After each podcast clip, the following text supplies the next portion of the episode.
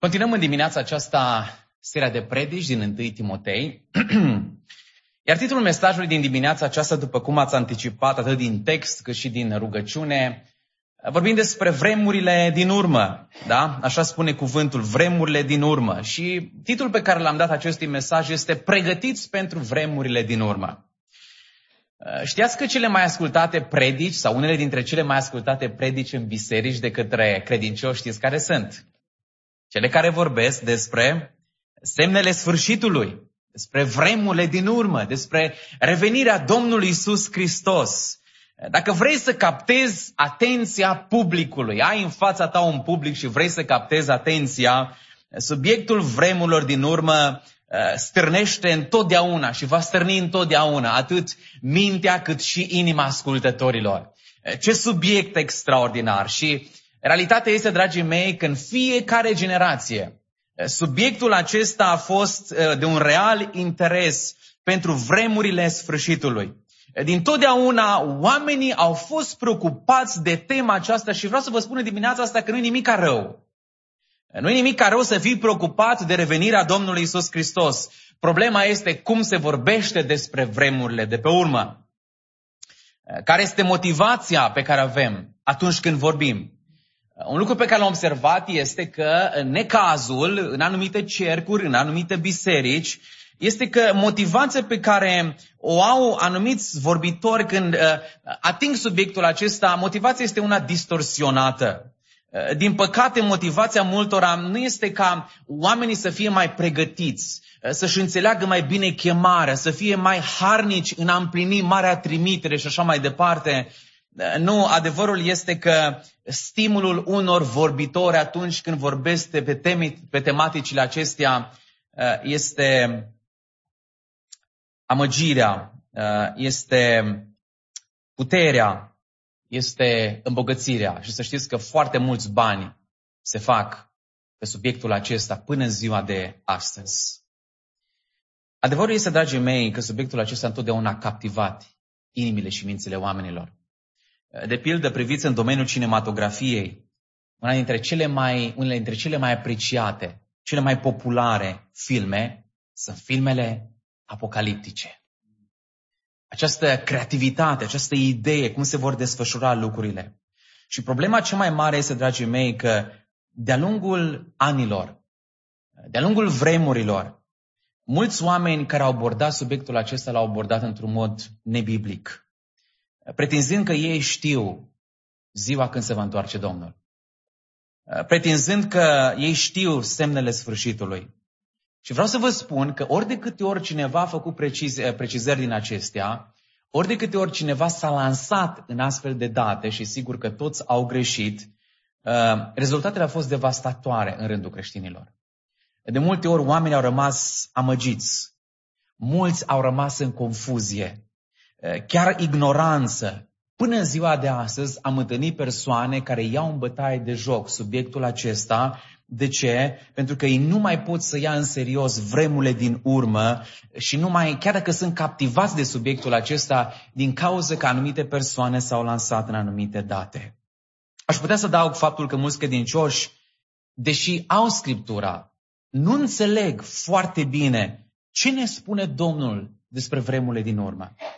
Ei bine, dragii mei, astăzi vom urmări ce ne spune cuvântul lui Dumnezeu despre vremurile din urmă pe baza textului pe care l-am citit. Și n-aș vrea să vă spun ce zice Sami, ce zice fratele păstor despre vremurile din urmă. Aș vrea să lăsăm pasajul pe care îl avem în fața noastră să ne răspundă la această întrebare și anume, ce vrea Dumnezeu sau cum vrea Dumnezeu să ne pregătim pentru vremurile din urmă. Acum, vreau să fac o precizare înainte să intrăm în corpul pasajului. Vedeți, expresia aceasta e o expresie foarte importantă. Uh, expresia aceasta, vremurile din urmă, apare foarte des în Noul Testament. Așa cum spunea și fratele Tim, probabil că cartea Iuda, epistola Iuda, este uh, singura epistolă care tratează în ansamblu, uh, de cea mai mare amploare, subiectul acesta. Și un lucru pe care l-am descoperit este că, un lucru interesant este că subiectul acesta, ideea aceasta, fraza aceasta, vremele de pe urmă, a fost o învățătură lăsată pentru apostol și a venit prin apostoli. Deci, apostolii, dacă vreți, inspirați de Duhul lui Dumnezeu, au spus că în vremurile de pe urmă, noi trebuie să fim atenți. De ce? Pentru că în vremurile de pe urmă, zice el, se vor ridica anumiți învățători falși, unii din biserică, alții din afara bisericii, și vor încerca să asalteze credința creștină, credința apostolică. Așadar, dragii mei, expresia aceasta, vremurile din urmă, este și ar trebui să fie o avertizare în dimineața aceasta pentru noi.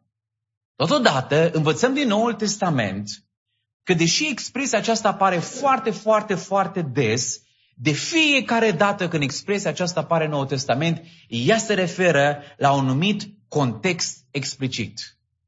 Mi se pare fascinant faptul, dragii mei, că uh, uh, atunci când apare în cuvântul lui Dumnezeu, să știți că cei care au scris vremurile de pe urmă n-au avut în minte generația noastră după o mie de ani sau după două mii de ani.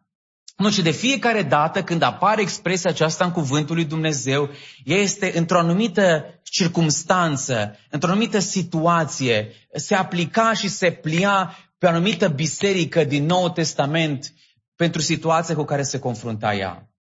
Și vreau să vă spun că e foarte important observația aceasta. Știți de ce? Pentru că mulți văd expresia aceasta vremurile din urmă, expresia aceasta ruptă de contextul Noului Testament de situația în care a fost scrisă.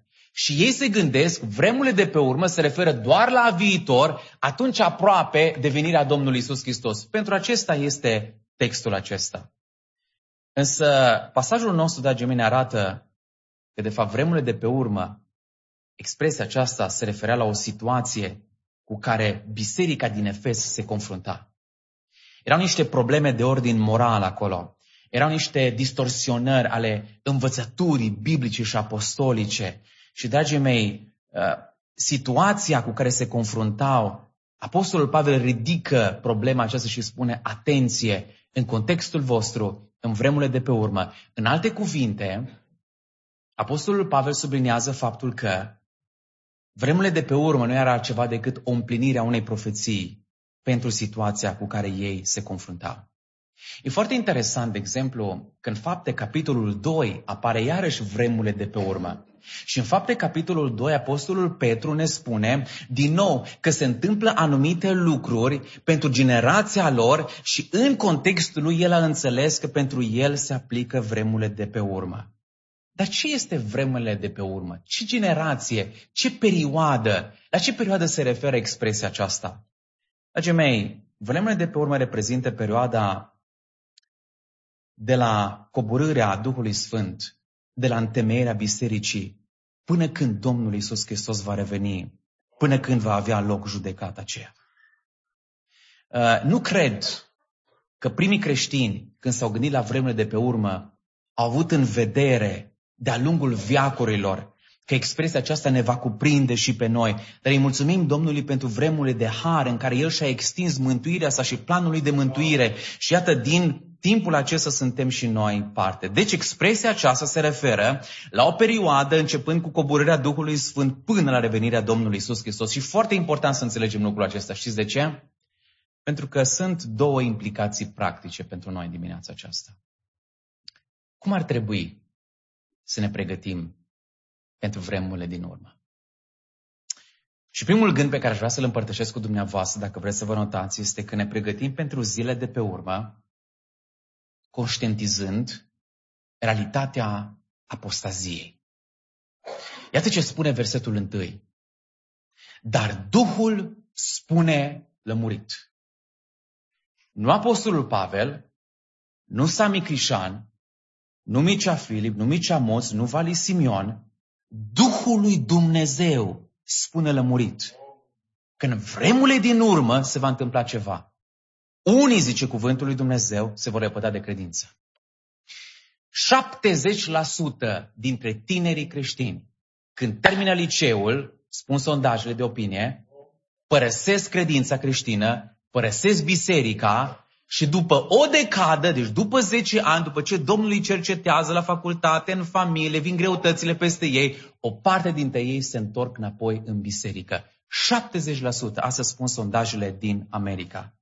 Dragii mei, din nou, Asta n-ar trebui să ne surprindă. De ce? Pentru că Duhul spune lămurit. Duhul spune explicit. În vremurile din urmă, unei credincioși se vor lepăda. Adaugă la aceasta ceea ce se spunea cuvântul lui Dumnezeu sau Pavel în fapte 20 cu 29. Iată cum avertizează el biserica. Fapte 20 cu 29. Știu bine că după plecarea mea se vor vârâi între voi ce? Lupi răpitori, care nu vor cruța turma. Se vor scula din mijlocul vostru oameni care vor învăța lucruri stricăcioase ca să tragă pe ucenici din partea de partea lor. Dragii mei, asta este o revelație pe care Apostolul Pavel a primit-o pentru biserica din Efes. Pe lângă această revelație, pe lângă acest gând din partea lui Pavel, iată cine spune Domnul Isus Hristos în Matei 24 de la 9 la 13. Matei 24 de la 9 la 13. Poate ne ajută și frații de la media. Atunci mulți vor cădea, se vor vinde unii pe alții și se vor unii pe alții, se vor scula mulți proroci mincinoși și vor înșela pe mulți și din pricina înmulțirii fără de legii dragostea celor mulți se va răci, dar cine va răbda până la sfârșit va fi mântuit. Domnul Iisus Hristos, dragii mei, ne învață că în vremurile de pe urmă, perioada aceasta va fi marcată de o îndepărtare de credință masivă în rândul credincioșilor. Credincioșii vor fi asaltați cu persecuții. Credincioșii vor fi asaltați cu învățături false și de într-o parte și din alta. Și asta va cauza această îndepărtare a unora de credință. Pavel merge mai departe și hai să vă dau încă un verset. 2 Tesaloniceni 2 de la 3 la 4. 2 Tesaloniceni 2 de la 3 la 4. Nimeni să nu vă amăgească în vreun chip. Căci nu va veni înainte ca să fi venit de lepădarea de credință și de a descoperi omul fără de legii, fiul pierzării, potrivnicul care se înalță mai presus de tot ce se numește Dumnezeu sau de ce este vrenic de închinare, așa că se va așeza în templul lui Dumnezeu dându-se drept Dumnezeu.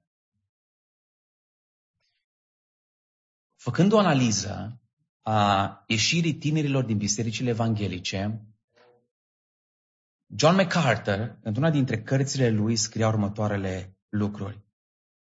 Zice, apostazia este previzibilă și inevitabilă. Vor exista întotdeauna cei care vor da un răspuns temporar la Evanghelie. Dar n-au credință autentică, n-au rădăcina adânc în pământ. Așa zice el, n-ar trebui să fim surprinși când anumiți creștini pleacă din biserici, ci ar trebui să ne amintim cuvintele din 1 Ioan 2 cu 19. Ei au ieșit din mijlocul nostru, dar nu erau dintre ai noștri. Căci dacă ar fi fost dintre ai noștri, ar fi rămas cu noi, ce au ieșit ca să se arate că nu toți sunt dintre ai noștri. Și mă gândesc în dimineața aceasta că poate și dumneavoastră cunoașteți persoane care au făcut o mărturisire publică în apa botezului. Poate cunoașteți persoane care au declarat public că îl cunosc pe Domnul Isus Hristos, dar care mai apoi s-au îndepărtat de credință. Și poate că cel mai clar exemplu în mintea noastră este Ravi Zacharias, un om, de care, un om care a scris, un om dăruit, poate unul dintre cei mai puternici teolo- uh, apologeți ai secolului al XXI-lea. Și Dumnezeu l-a cercetat spre finalul vieții, l-a cercetat cu cancer și a refuzat să se pocăiască. Oameni care, dragii mei, toate aparențele spuneau despre ei că sunt ai Domnului. Poate cunoașteți și dumneavoastră persoane care s-au alăturat bisericii, care și-au declarat credința în Domnul Isus Hristos, dar poate că în inima lor nu s-au încrezut niciodată în Hristos. Oameni botezați în apă, ați văzut oameni de aceștia, dar nebotezați cu Duhul Sfânt. Oameni care sunt legați de trupul lui Hristos de o biserică legată, le, locală, dar care nu sunt legați de trupul bisericii care este Hristos. Și Iuda, dragii mei, din toți cei 12, a fost exemplu ideal pentru acest caz.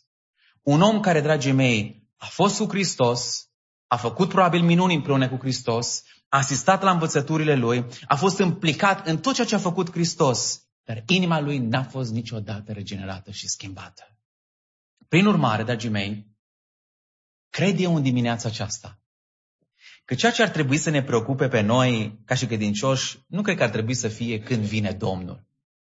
Cred că preocuparea noastră cea mai importantă n-ar trebui să ne dăm cu părerea sau să aflăm dacă vine înainte de necazul cel mare, în mijlocul necazului cel mare, după necazul cel mare. Cred că preocuparea noastră, dragii mei, este uh, credința noastră, este perseverența noastră în Evanghelie și în Domnul Isus Hristos. Doamne, ajută-ne la aceasta.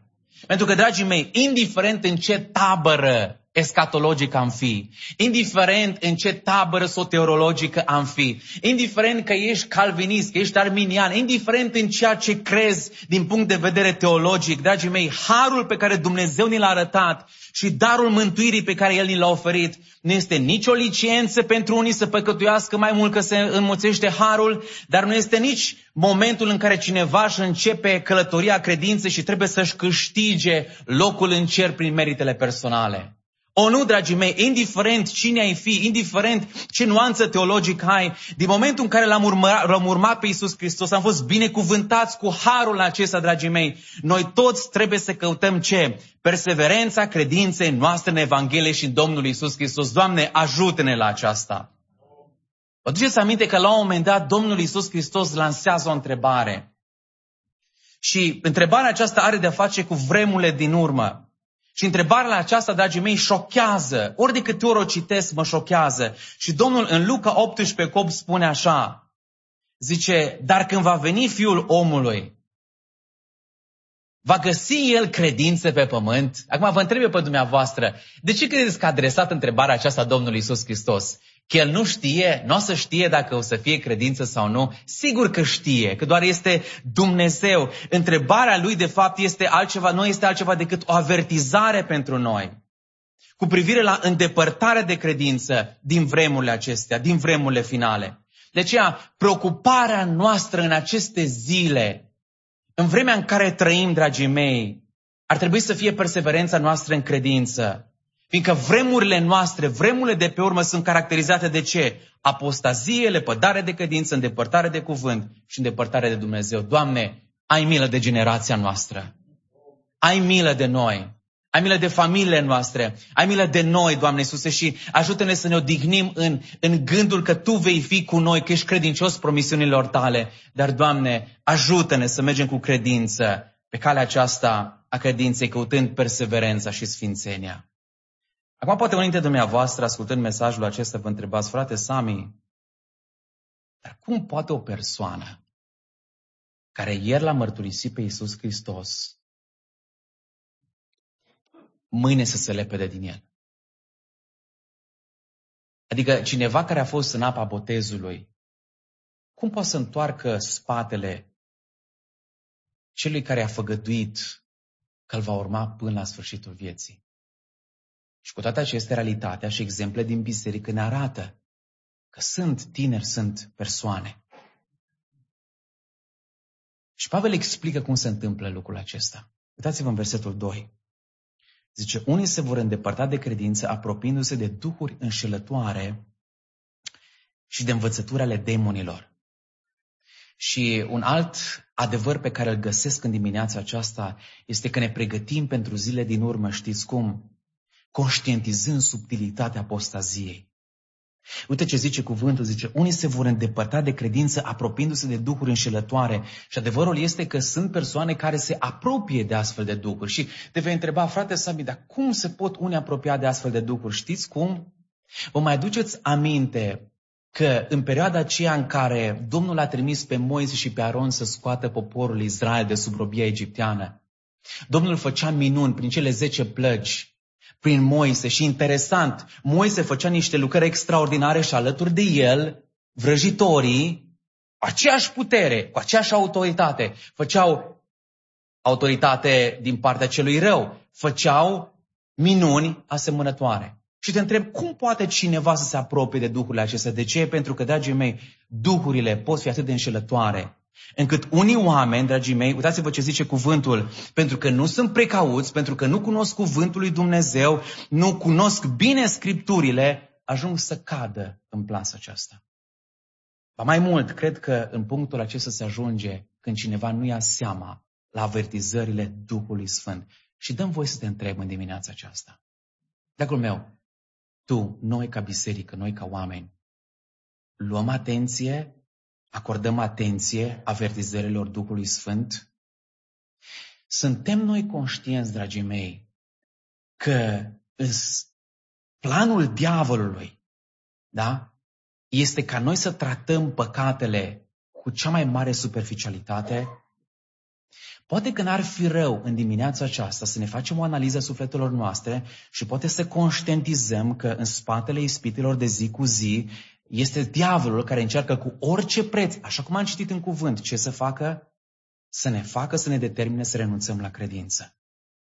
Așadar, poate n-ar fi rău să privim în momentele acelea de ispitire în care suntem ispitiți să nu-l iubim pe fratele nostru, să nu ne împăcăm cu sora noastră, să nu-i acordăm iertare de care nevoie, poate n-ar fi rău să conștientizăm că în spatele acestor gânduri să de fapt diavolul care încearcă să ne depărteze.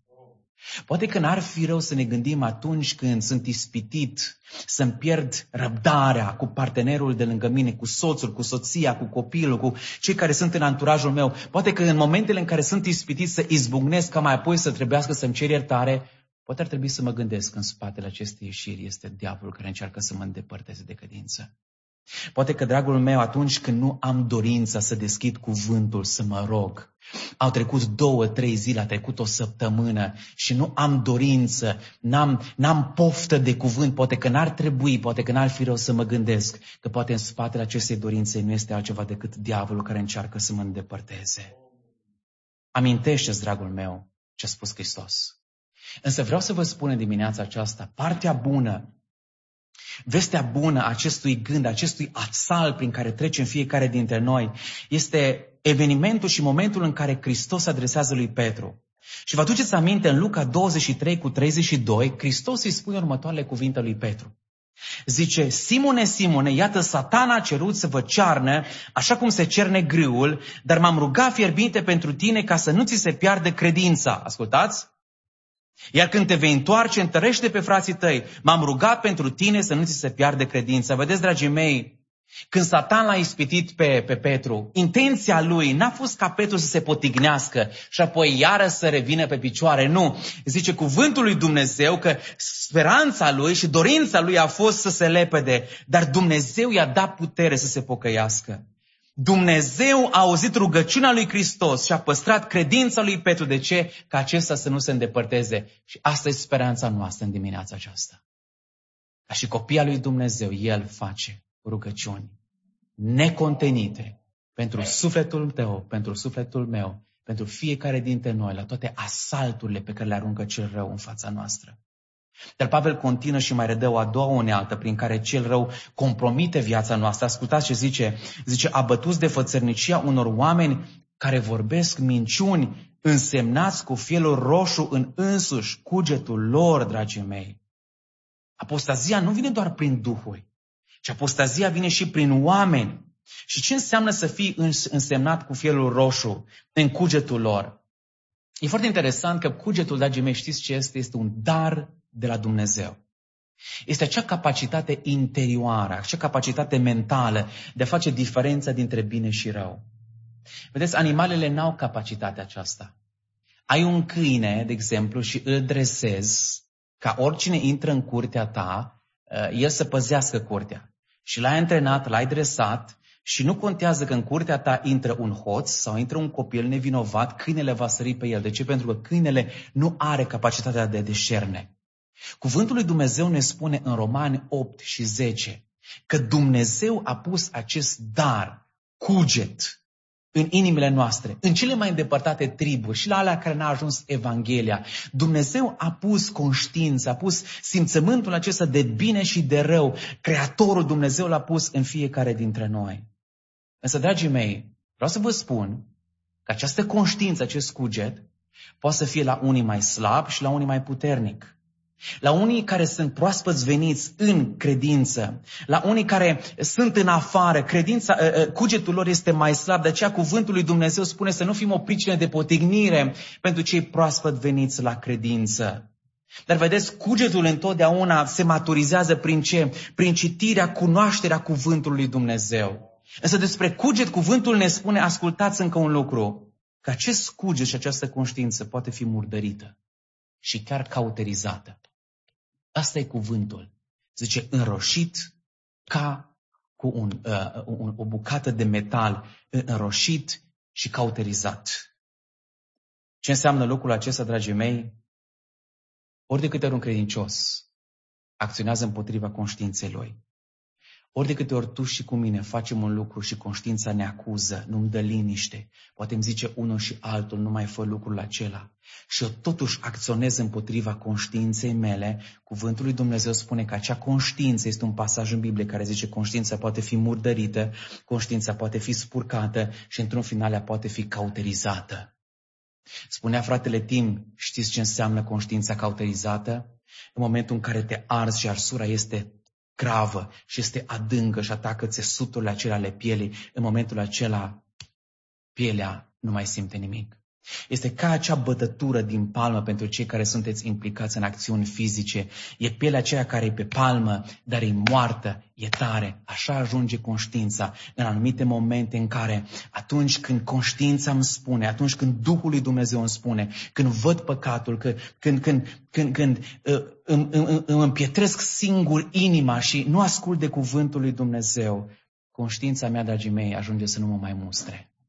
Și ce era odată un păcat, nu mai ajunge să fie păcat. Și zice cuvântul lui Dumnezeu, în vremurile de pe urmă vor fi unii care vor ajunge în situația aceasta. De aceea, dragii mei, Duhul Sfânt pentru Biserica New Life are un mesaj de cercetare.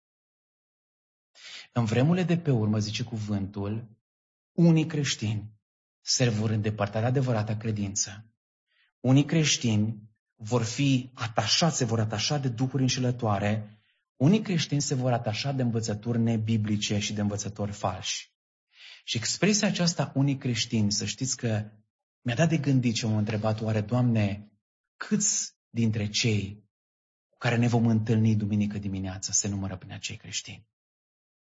Vreau să înțelegi astăzi că pericolul apostaziei din vremurile sfârșitului nu sunt pentru a ne speria, dar sunt pentru a trage un semnal de alarmă, pentru a fi precauți și a înțelege ce vrea Dumnezeu cu privire la, urmă, cu privire la mine în vremurile acestea în care trăim. Dragii mei, înțelegerea vremurilor de pe urmă ar trebui să ne determine în această dimineață. Să fim precauți cu privire la ce ascultăm și pe cine ascultăm, așa cum am auzit în mesajul din limba engleză. Să fim precauți, dragii mei, cu privire la sursele noastre care ne informează. Vă chem în dimineața aceasta să vă luați învățătura nu doar duminica, nu doar de la anumiți păstori de pe internet, ci efectiv să deschideți cuvântul lui Dumnezeu și să studiați și să lăsați cuvântul lui Dumnezeu. Dragii mei, înțelegerea vremurilor de pe urmă ar trebui să ne determine să ne evaluăm într-un mod foarte serios. Unde sunt în credința mea și unde ești în credința ta? Ești copilul lui Dumnezeu, sunt copilul lui Dumnezeu sau sunt însemnat cu fielul roșu?